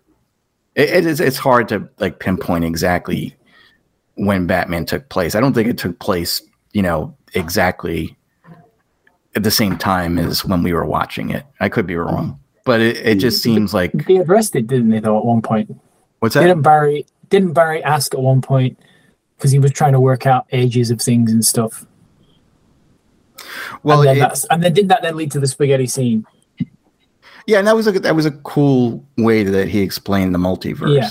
i like that too but still it, it doesn't make sense on how the past could change too like it's like if if you went back and you you went back to december 25th 1980 everything from 1980 on would change but everything before should have stayed the same but apparently everything before also changed and that's but then I, I think then like the with that like spaghetti thing was like where the cross here on that oh, December it- day. it- all right if they want to do that And then it- I, maybe i don't like it That's what I'm saying. maybe don't but i think that was the kind of the thing like when that event changes it almost like spins and opens up like that's that a new timeline but there's there's like incursion point there that's what i kind of understood from that kind of spaghetti scene.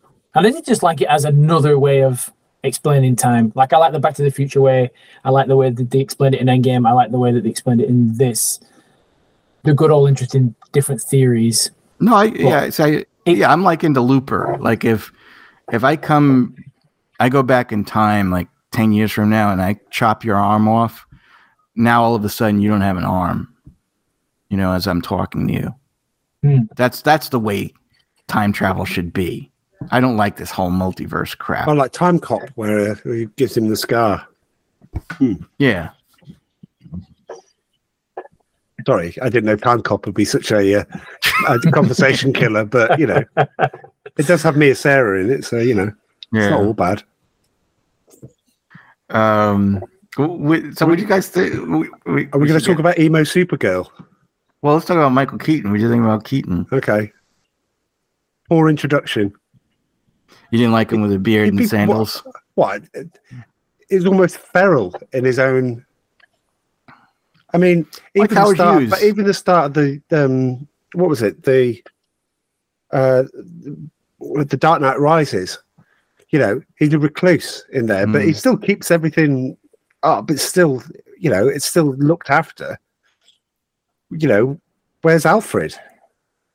He's I mean, Alfred, well, dead, but where's Alfred's replacement? I mean, it just, are, are we talking that the Michael Keaton is just going from room to room in his sandals with his, you know, with his stick, not concerned about anything else, not wanting to help anyone? He has to be convinced, by the way, he has to be convinced to help humanity. You're like, that's not Batman. I will say I do find it hard to believe that he's running that house all by himself. You know, Yeah. because where does he get the food? You know, I, I know. Tesco, Tesco delivery. It's got to be. well, wouldn't it? Wouldn't it? Would it exist at that point?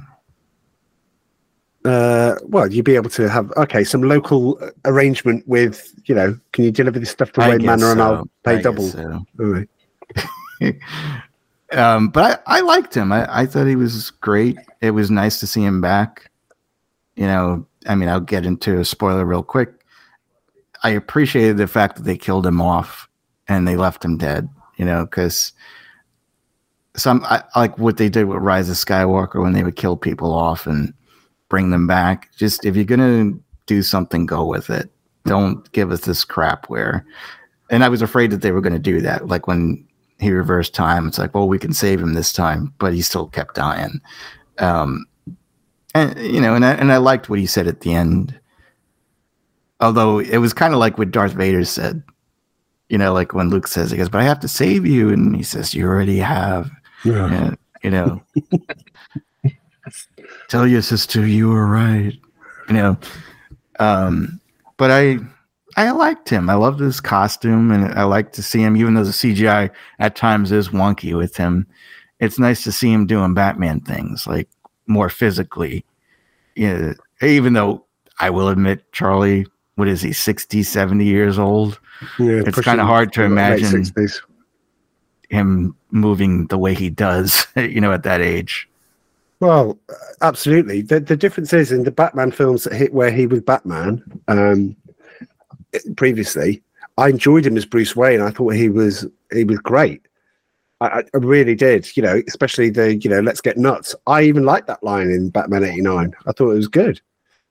But here, every time he didn't have the cowl on and every time he wasn't Batman, I was like, yeah, you know, I think when he delivers the let's get nuts line in this, it's a bit cringeworthy, really. It doesn't doesn't seem right. It just seems like you're putting fan service in there. Um, so I, I suppose I didn't like him so much when he was like in the background and he was like just the, you know, the facilitator and the helper and stuff like this. I'm like, this is Batman. He should be front and center. He shouldn't just be skulking in the back and doing all these things. But that's just me. I don't know. I, I loved him. I, I loved him as Bruce Wayne. Um, it- it- once he shaved his beard off and got a haircut. And how did he do that? you know, like I, I don't see how. Well, I guess he could have had clippers or something. I was going to say, do you not know Joe how to how to shave? He's got a shaving foam upstairs, and he just puts on his face, then just does that, and beard's It gone. must been must been hard to cut that hair though. It was pretty damn long. Um, But no, I, I, I- I felt like again that he was a more adult Bruce Wayne, and I don't know of all the Batman movies that I've seen him in too, I felt he was the more Bruce Wayne in this one, which I, I enjoyed. The older Oh, Bruce no, I I can't agree. He was not Bruce Wayne in the first Batman movie. He was. Of course he was. He was. He was. awful. What are talking about? Seriously. Yeah. Dan. I liked him. I liked him in the movie. It was almost. It was a shame that this is probably what all we'll see of Michael Keaton's Batman as a return, and it's kind of a shame that that bullet got used in this film. I think we could have. I think it could have been in something else that would have just because he he did steal the scenes. I think that he was in. I did like you said, Joe, that he did die, and that they couldn't save him. So there was that gravity gravity to it, but it just felt like you had a good character in there that we're not going to see any more of. Just even as a bit more of a tease, like we like we've seen No Way Home and stuff, but like there's always that potential where they could actually they could do a film and still throw Tobey Maguire in, and we'll see his Spider-Man, or we'll see an Andrew Garfield Amazing Three, but I don't think we're going to get a resurgence and have a Michael Keaton Batman movie. That's I don't think in DC's No, plans it's, well, it's down now. Yeah. you know, like it was going to be in Batgirl, Hmm. and with whatever that was going to be, I would imagine we would have even got more of him, and that might have maybe as bad as that movie was, maybe seeing him in that role might have been better. I don't know, but with the comic and that because it's Thomas Wayne in the comic, and he seems to take charge a lot, whereas I didn't feel that he he he let Barry dictate a lot of what was going on. He seemed like he'd been out of the game a while, and he didn't have that like kind of leadership. Because I think Barry even said, "Like, come on, you're the, you know the greatest detective," and and I don't think we saw those skills out of him necessarily. It was just kind of one last run. I'm gonna throw in the gear. I'm gonna give everything I've got, go out swinging, and that's what we got. Whereas I would have liked to have seen more Batman things from him. Yes. He kind of reminded me of John Wick whenever he pulled out his cape to have the bullets go up against Yeah, it. that was that's pretty cool. Yeah, um, Oh, but he was cool. He was cool. He was like you know in the plane, and then he going like, "Where's your parachute?" And he just drops. Like, that's great. You I, if I was all- Michael Keaton and I was looking on Twitter or Facebook, Reddit, wherever, and I would just be getting this film is failing. I mean, okay, we've only, it's only been going one weekend, but if it if it continues on this downward trajectory, I would like not that Michael Keaton would. I would like him to take solace from the fact that we all agree that he was brilliant in it. You know what's funny? The site that I go on to, they're blaming him. They're What? blaming Michael Keaton. It's because nobody really knows who he is. He's too old. Because they're a bunch of youngsters. They're a bunch of hipsters. And they're like, why didn't they just bring in Christian Bale? It would have made so much more money because at least he's more familiar Oh to- my to goodness! And you know, I'm not saying it would have been interesting to have him in there, Christian Bale. Mm. But I'd much rather would have seen Michael Keaton. and I'm glad we did. But you know, in their eyes, it's like I didn't really watch. Like they, their favorite Batman is Robert Pattinson, Oh, which I, I don't I've understand. Joe. Gen Zs and millennials, on your head be it. Robert Pattinson. Uh, In no multiverse does that work. They even made a film out about it, I remember. A three hour dirge of a film, which is pointless. But yes, we've, we've done that to death. Sorry. But I just couldn't believe that they actually said that it's more Michael Keaton's fault than Ezra Miller's. I'm That's, like, well, I don't know about that. You know, I'm you- sure there's a Mark Twain quote about the youth not knowing any much about anything. But yeah. um, what did you think about Supergirl? I liked it. I did too. I thought she was. Yeah, I did. The costume was really good. They didn't mess that CGI up. I, people are saying they did. I didn't notice it. You know. I, I- Oh, when she was kicking Zod around, yeah, that looked a bit ropey. Yeah, but the costume though, it just that looked. Oh, y- yeah, sorry, yeah. The costume and the breakout. The oh, sorry, yeah. the top worst CGI performances when she's broken out and she's fighting all those people and she's getting her powers back. She's fighting all the people at the facility. Yeah. Well, you know, it's interesting because again, she doesn't look like the Supergirl in the comic books, and and you know I am. They got to look exactly like this, but she's from a different multiverse, Hmm. so I'm okay with that. You know, uh, and I but I like the fact in in the comic books, Supergirl has always been about I'm coming to Earth to protect Kal-El, and they went with that. You know, they didn't Yeah. differ from that. That's why she was there is uh, she was his, to be his guardian and all that. I still got a little confused with that whole thing, how Zod ended up killing Kal-El, um, but didn't kill her. And I think that they were in this. Were they in the same pod? No, no. I guess No, because it's coming No. from. like Henry Cavill's Kal-El was on that pod. I'm thinking about the ship, the ship that was in the ice. Was so was Kara in that, and she ended up leaving. Or did she Oh, come from a different pod? Because in Man of Steel, there was that empty pod when they they Hmm. went in there. So she could have been on that pod or whatever. But I did, you know, I did like her. I, I thought she was a likable character.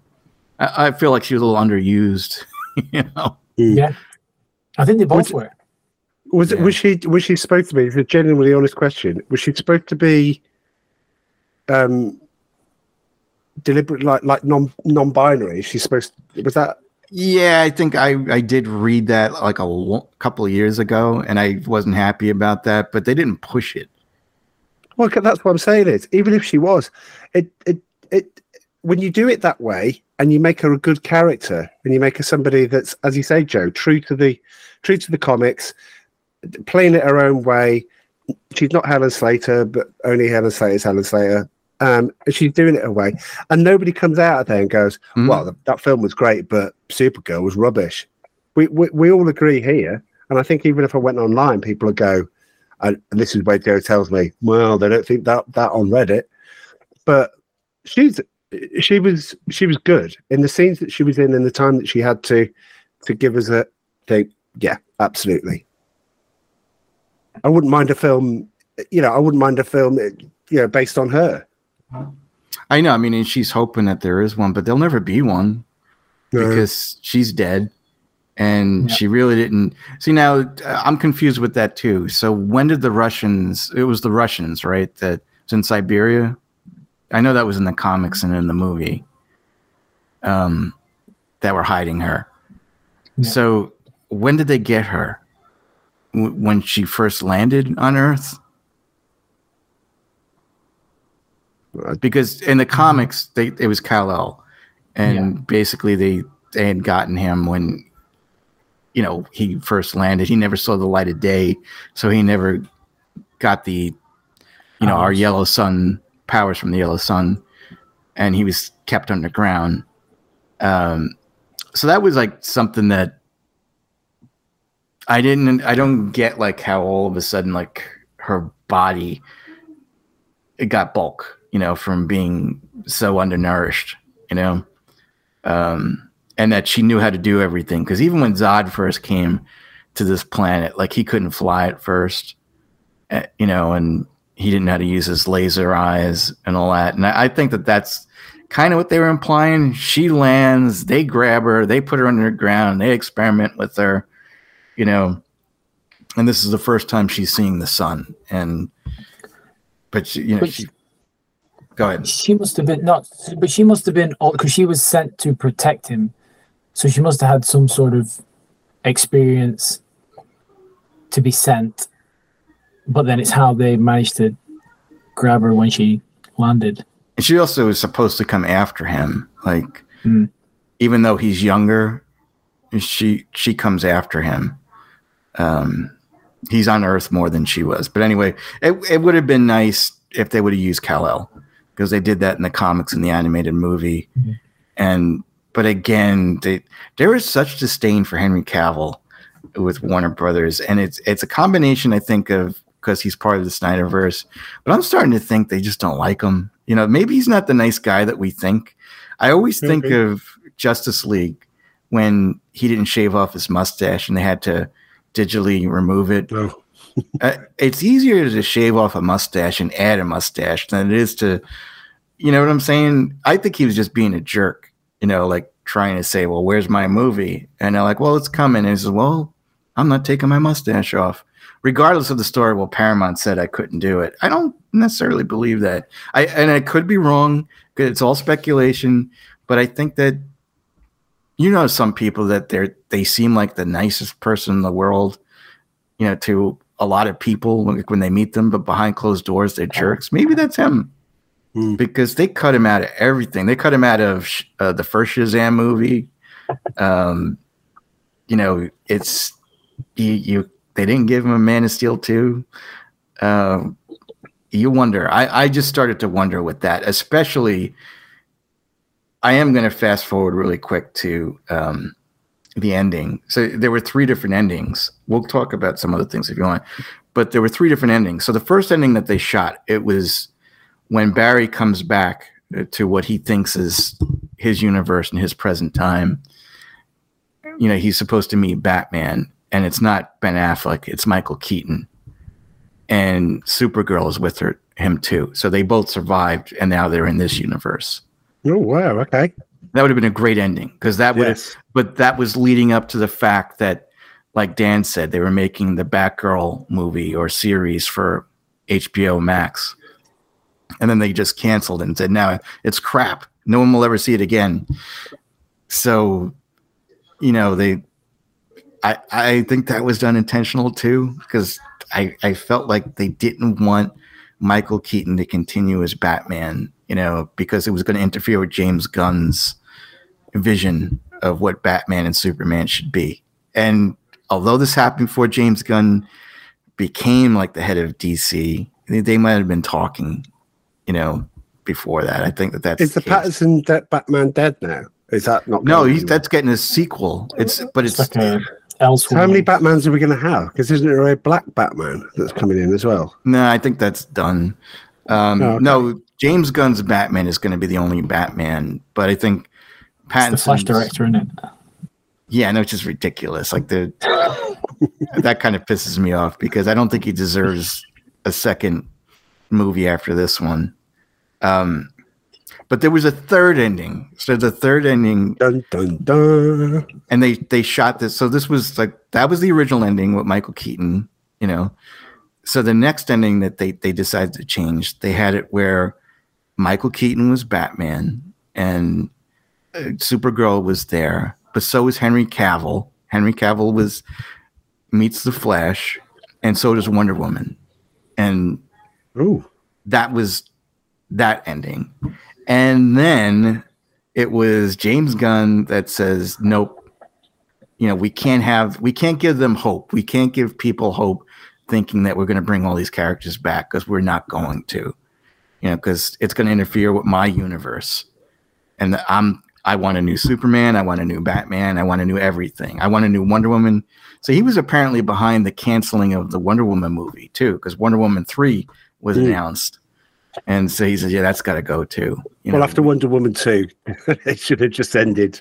but they announced Wonder Woman three right after Wonder Woman screen uh, screened on HBO Max the next day. It's like due to the popular demand, Wonder Woman three is, three is greenlit. You know, which was they always intended to have a Wonder Woman three.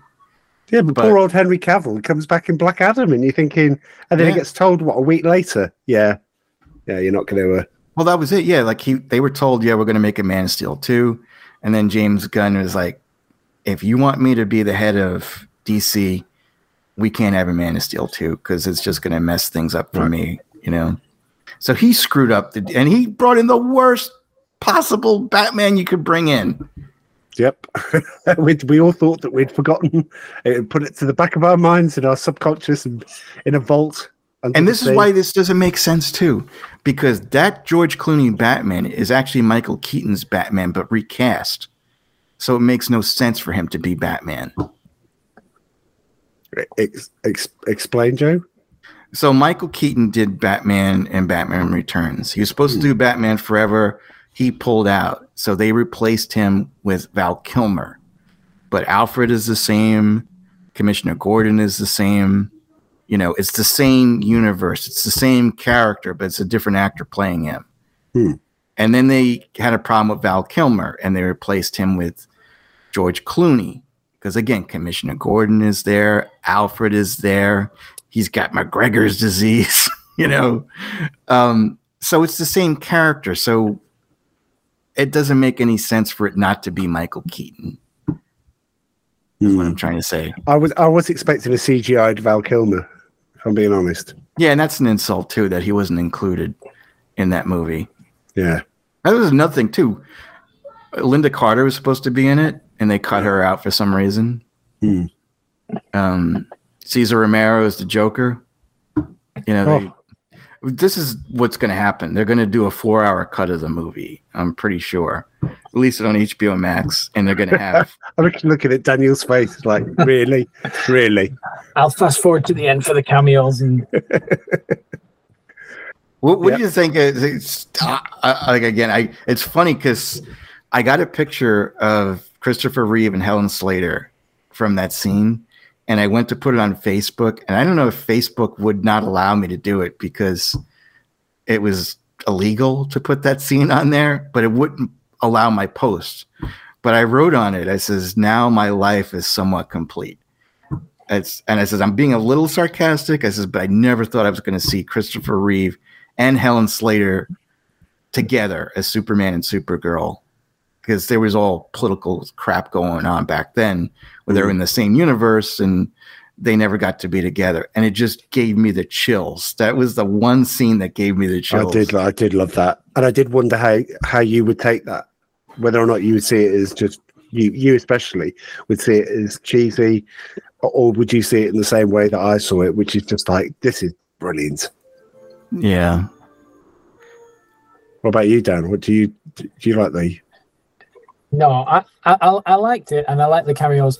It's just I think that they still could have just fine tuned and polished that CGI just that little bit. But it was a very nice nod to Christopher Reeve and having them in there. yeah it was uh, you know it was i didn't like how they portrayed the multiverse and all of the planets converging on themselves It was a weird effect Infinity Uh, Stones, weren't they? Colors. kind of yeah and even like then like they were trying to make excuses because they were cheapening out but they it did look like video game characters Yeah. like when you would see like you know the flash's father you would see 10 of him and it's like well why didn't they just show him you know it's uh but a director the, again the director's making apologies for the bad special effects and saying it, it was intentional you know we wanted it to look that way it's like yeah whatever Hmm. I'd look at the credits and, and I'm I'm really sorry if I missed this. But Adam West is in there and I don't remember seeing i did see him Yeah. It's a blink Okay. and you'll miss him. Well, Really? Robin, yeah, Burt Ward is supposed to be in there. I didn't see him. You know, um, Okay. they could have displayed him a little better. Like you saw, was it? Uh, I think he was in the yellow one. he was. He was like in. It was weird. There were like a ton of him too. It was like one after the other. Yeah. Um, I might kind of have to find that on somebody post it on YouTube before he gets taken down. is George Reeves. Um, Superman was there, and you know uh, the original Flash. Yeah, I mean, you know, it, it was cool, but they could have handled it better. I, I guess in my mind, what I anticipated it to look like was much better than what we got. You know, But you got Nick Cage though. yeah, and that was all CGI too. Like he didn't. Mhm. They just said we want to use a, your likeness, and he's like, okay, cool. Yeah. Um, but that was very Scorpion King looking. Yeah. yeah. I, it did kind of bother me that they spent so much time on that one scene and like we could have gotten more cameos of maybe um, Christian Bale's Batman or like you Yeah. said, just show Val Kilmer, you know, just for like a minute, just to, you know, for for Val. Yeah. Um, what else am I missing here? I, I felt like Zod was wasted. You know, Yeah, didn't he come out and say didn't he complain that he was just like he was just reading a few lines and they it, it was just a, a CGI effect on a on a seat, basically. He had, I think it was the other day he was being interviewed and he was supposed to be in a Star Wars movie as a villain. And he and he said the reason why I declined it is because I don't want to be part of mindless entertainment. And it's like, well, what the hell did you just do in the Flash? You know? Yep. You signed up for it. Um, I don't know. What else you got, Joe? Have we, have we done it all? I think we're almost done. Um, oh yeah, the whole thing. All right, this is a, a big mistake. I feel that happened in the beginning when the Flash is in, you know, the sandwich shop and he's getting a sandwich, and then he speeds up to Gotham City and he does all those rescues. How the hell is he supposed to get back to that restaurant, you know, and rescue everybody in that time period? There's no way because our, you know, the, the time that was going on in Gotham was still going on, you know. He couldn't have gone back in the past to where the sandwich shop was. It, it just was kind of stupid, unless that guy spent an hour making a sandwich. I'm just trying to look him up because I do. Dan, I think he's he's. Do you recognise him from somewhere? The guy that made the sandwich. No, I didn't recognize him, but the girl in the lab was from Derry Girls. Oh yeah, I remember. I I watched Derry Girls and I remember her now. That's good, Dan. Um, Okay. but yeah, I there was kept little saying- inconsistencies. I Sorry, kept saying, "What was uh, it?" Joe. No, I was- I'm sorry, Dan, but I was say, I was kept saying, "What's up with her nose?" But now that you mentioned Derry Girls, I remember her looking like that. But yeah, there was those little inconsistencies, like the phasing through the wall. So when young Barry phased the first time, he fell through the floor and lost all his and lost the robe, so he couldn't phase with his clothes on. But then they phased in other scenes with their clothes on. Now, I, I, you know, maybe Jack can help. I don't know, but maybe that's Yeah. just something with the Flash. Like I've only read Flashpoint. I haven't read loads of other Flash comics, so maybe it's something that he understands and can do that with his clothes as well as he gets better. Maybe it's as a skill. But Well, I, I'll just say closing point for me is I did enjoy the movie, but it could have been better. Like I felt they could have handled the time travel a little better. Eh, They could have tweaked the story a little better and added characters that we were interested in instead of making it a complete Flash movie. Um, I, s- I still enjoy it and I look forward to seeing it again. I don't, I don't think I'll see it in theaters again, but uh, it was. I, I would say I would suggest go see it. I would suggest not, and um, not the four-hour cut either. I'd still go and I'd still tell somebody to go and see it, but I'd just I'd really set your expectations with it. I think it was a victim of too much tinkering. yeah, I bet if they Yeah. probably just ran with what they had the first time round, it probably would have been a bit tighter. But I think it's it's that model or that piece of artwork or that project that you just you overwork, and then by the time you stand back from it, you kind of go, "Ooh!" Like you might have fixed individual small parts, small scenes, s- small lines, but then when you zoom out, it actually is made the whole project just a bit choppy and messy. The, Yeah, the, like- the, the, the problem that I that I've got from my my clothing bit is that this didn't have a lot of woke. So when we complain about lots of it, and this film doesn't have it, it still doesn't do any good. And I would hate people to go, well, do you know what? We tried it that way, and then we tried it that way, and no, uh, we don't know what the people want. You're 100% right, Charlie. I, I felt that way too. It's like now all of a sudden people are going to say, it's not woke, that's the problem. So we're going to keep making woke films, you know? And, uh, but they could say that, well, yeah, well, he is super woke though, Ezra Miller, and all Yeah, the but- problems that, Yeah, but it doesn't Yeah. come across in this, and you know, you're thinking it's it comes across as just you know no, but you could still, Harry. like, if you have people that are very anti woke, they're like, I'm not going to go see no movie with Ezra Miller in it, you know? Um, I think it's just his a- a- pronouns. Yeah, but I think as we, we just said, as you said right at the start, Dan, nobody really knows. If people don't know the character. It's basically like having a what's that film Ryan Reynolds with? It's like putting the Green Lantern and expecting people to go and watch the Green Lantern and go, yeah, we, we would, we did, but you know, nobody else is particularly. I mean, what else is out at the moment? Don't really know what. Oh. Transformers is out. Well, yeah, you got Transformers, you got Fast and Furious, and you've got this film where is that Batman in the top corner? You know, that's the sort of level that you're at. Fine, I'll just go and watch cars smash into each other, or or robots smash into each other. It's also the relying on people to have seen the trailers too and, and realize that Michael Keaton's in it. It's funny. I was at the movies and uh, you know, like how you buy tickets now, like when you're there, there are like these kiosks and you just type in, you know, like what movie you're gonna see. And so I, I was there and then this couple were next to me and they're like, Oh, what the hell are we gonna see?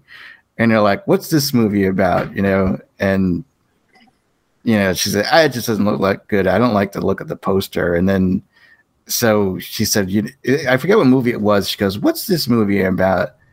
And uh, she goes, "Maybe we'll go see this one." And I says, "Oh, that's about Harvey Weinstein and uh, the sexual harassment stuff." And she goes, "Oh, hell no!" She's like, "Let's just go." You know, to the Burger King. you know, that's what they did. They left. I mean, I wonder if a lot of people do that. It's like, well, let's go to the movies, but I don't know what's playing, you know, and Well, then you need to do your research. Sorry, I guess so. Yeah, But I guess there Don't are just people. I, up at I the movies and go. I'm just going to go and watch it based on the poster. If I don't like the posters for the film, I'm going to go off for something to eat. We don't need people like that at the cinema. Although the Flash banned. does clearly, it, it- it desperately needs people like that.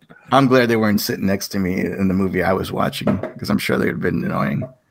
Well, I Uh, did I- see it before the before the rest of you You did because I, was- ended up going on pissed. Wednesday night, and I, I was looking at the date, and it was like the next day, and I was like, "Why am I able to watch it on Wednesday? Have I got the wrong ticket? Have I got the wrong day?" No. I always have to see it first. I know, like when sometimes I'll see it, it's like, all right, I got the three thirty ticket, and Jack's like, I got the three o'clock. I'm like, oh, are you serious? It's not fair. yeah, I'll do it with the next one as well, Joe. It's fine. If we get Um, that delay. So where do you where would you rank this amongst the DC movies? And what's your favorite? Would you say? I I, I will. I'll, I'm just gonna say really quick. Joker is still my favorite. I don't know if they consider that a real DC movie, but I would say after that it's probably Batman. Well, maybe Man of Steel. I don't know. Batman v Superman. We'll say that's top three over there. This one, I think, is above Aquaman and not above Wonder Woman. It's in the middle. You know? Well, the Dark So just the Can I have Snyder Dark. Knight. Oh, No, no, th- th- this is not part of that. Oh, we can't have. Oh, right. Okay. it's a bit, it's a bit Well, mean. what did Man of Steel was the first one? Right, right. Okay. Don't know, Dan. I'll have a think while you while you go. Um, I think I always had. I think I had Wonder Woman as my number one out of the Yeah, Snyder yeah. movie. Yeah. I would put the first Shazam above this. I would put Justice League and Batman Superman above this. Shazam 2 is below this. Aquaman's a tough one. I think Aquaman told a more cohesive story, but that was too long. So yeah, I'd put them kind of on a par.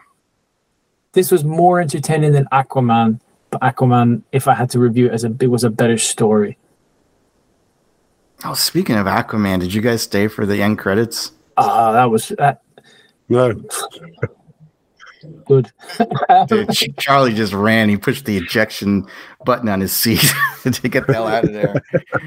Um, no, it had Aquaman and Barry in the current time, and they were going bar hopping, and Aquaman was drunk and kept falling on the floor, and he fell in a you know in a puddle, and he was okay because he could breathe, you know, with water.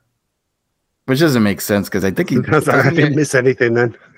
doesn't he have like gills like on the side that helps him breathe? Or I might be thinking of uh, that guy in the uh, in the boys. Yes. Oh, the deep, Yeah. the deep. The deep. Um, but it was it was it was just so degrading for Aquaman. I thought there was going to be a third character come in. I thought that would have saved the extra scene. It just was so bizarre, Charlie. It just was the two of them basically going bar hopping, and Barry says he can't get drunk because he's because of his metabolism is so fast, and he is so wasted. Aquaman, you know, he keeps falling, and you know, and he wants to go in for another beer to some, and that was it. that was it. We and why couldn't they have showed that right after the movie ended instead of us having to sit through all those damn credits? I hate that stuff. Um, where would I rank it? Um, I agree with Daniel. Wonder Woman is the top. Uh, it still is. Um, Batman Superman extended cut. Uh, this, however, I think joins the bottom half. I think Aquaman is below this. Um, I think Wonder Woman 84 is below this. And then you've got to get a pair of binoculars to look down, a very powerful pair of binoculars to see Shazam 2 barely, barely in the distance, right at the bottom. Because I still don't know what happens in that film. I turned it off after 25 minutes. Yeah, I was going to went, say, I I'm just didn't it. interested. So, okay, I can't have it. If I haven't seen it, then I can't say it's the worst thing I've ever seen. However, if that 25 minutes was replicated over the whole film, then I'm really glad I switched off. You should finish watching it. It might turn into Gone with the Wind for you. You know what, Joe? I think not. You're probably right. You know, Anyway, so maybe- yes, it's it's bottom half, but Yeah. yeah, or maybe Amanda will whack you in the head with a pipe, and you're like, "I like Shazam." you know, donkey, a horse kicks me in the in the Yeah. head. Yeah. Okay. um, yes, I guess that's it. You know, Cool. I've had a, I've Read had a the good comic. time. Read Flashpoint instead. Yeah, and watch the movie. and Oh, it's I will actually. Yeah, that's a good recommendation. Should- What? Wait, wait a minute. Which film? There's a. Is it a Flashpoint animated film? Yeah, it's called Yeah. the uh, the Flashpoint Paradox. I think Okay, Yeah. it's uh, I will go and look for it. it's a good movie. Okay. Um, all right, let's wrap this one up. So, guys, can you tell me where everyone can find you? I guess Charlie. Yeah, I've got my own podcast, Rusted Junk. Um, we're on to season seven now, which is Lucky Dip. Joe's put some. Um, Joe's put some suggestions into the hat. Everyone gets four films except for me. I get five. Um, Why the hell And- is that? Yeah, because because I do all the I do all the hard work, Joe. All Basically, right. you just turn up. I know what it's like. Yes, yes, I know you do. Um, so the our next film we've just done Risky Business, which I'd never seen. Surprise. Um, and we're just about to record Wall Street on Wednesday, so that's going to be our next podcast. Go and search Rusted Junk, and you'll find it on all your popular podcast platforms. And Daniel. Um, you can find me on Instagram or Facebook. Just search my name; it's there as it is. Um, also on Twitter as well. And I don't have a podcast about anything else. we come on here every now and then. You won't Yeah, you need to get a me anywhere podcast, Daniel. near Rusty Junk Corner alert. Yeah, New Year's resolution next year. Dan gets a podcast. start a I could be brilliant. yeah, and I got a good name for it. The Dan. Okay, need, needs work. And if you want, you can email me at joe at wdwnt.com or send me a friend request on Facebook. And like Charlie was saying, I'm on Rusted Junk, and we go over the best movies of the 80s. What's the subtitle called? Well, it was Junk? forgotten 80s movies, and then we bin that off uh, because we just did. Because we all films are forgotten in some ways. I mean, there's certain people that you know, risky business. I again, I'd never even seen it, but the King of Comedy was forgotten to me because I had never, I'd never really seen that either. So we changed it to the 80s movies podcast. But Joe, am I allowed to say what your stinker is? We've all put Yeah. really right, Daniel. We've all put really good films in. I Mhm. think really strong films, ones that we can talk about and things like that. Joe, do you want to say Joe's getting revenge for something, and I really don't know why, but one of the. T- do you want to just say the absolute horror show that you put in, which is going to stop everyone dead in their tracks and probably hate you forever, Joe? Not hate, but loathe, intensely loathe you forever. Go on, Joe. Uh, Popeye with Robin Williams. And Oh, yeah. Duvall. No, no, Did, no. did you no, like no, it, Dan? Yeah, I remember that. Did you like no, it? no, no. Yes. See, he liked it. What? what? No, it's weird. There's a lot of people that like it. oh, That's what I'm gonna fascinates change it. me. I'm going to can't change, it. it. You can't. I can. I'm it. gonna go, gonna go in then, take it out the hat. I've got look. We've even got the. You can't see this at home, but we've even got the sorting hat.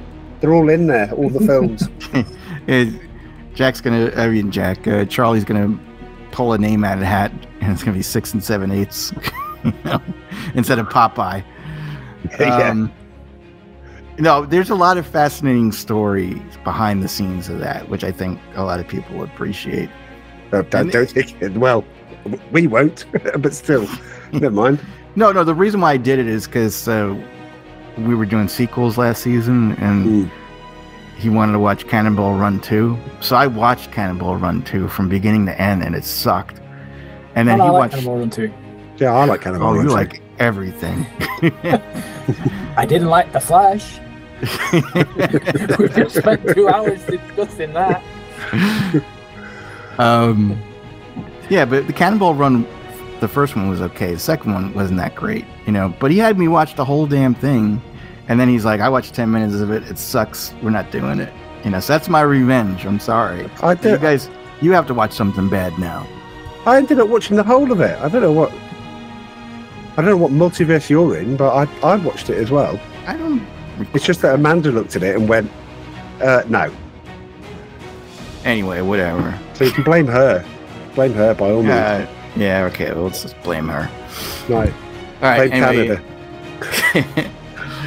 check out WDW News Today, Disneyland News Today, as well as Universal Parks News Today for all your Disney and Universal news.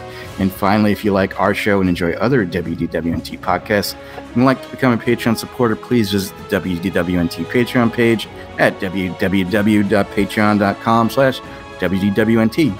And with that, this will be the end of WDWNT. I can never get that right. WDWNT. You just call it. I, last time I said You said do W. so well, Joe. I know. I was just. I last time I just said WWWNT. Nerd Alert, season nine, episode twenty-three. So until next time, see ya.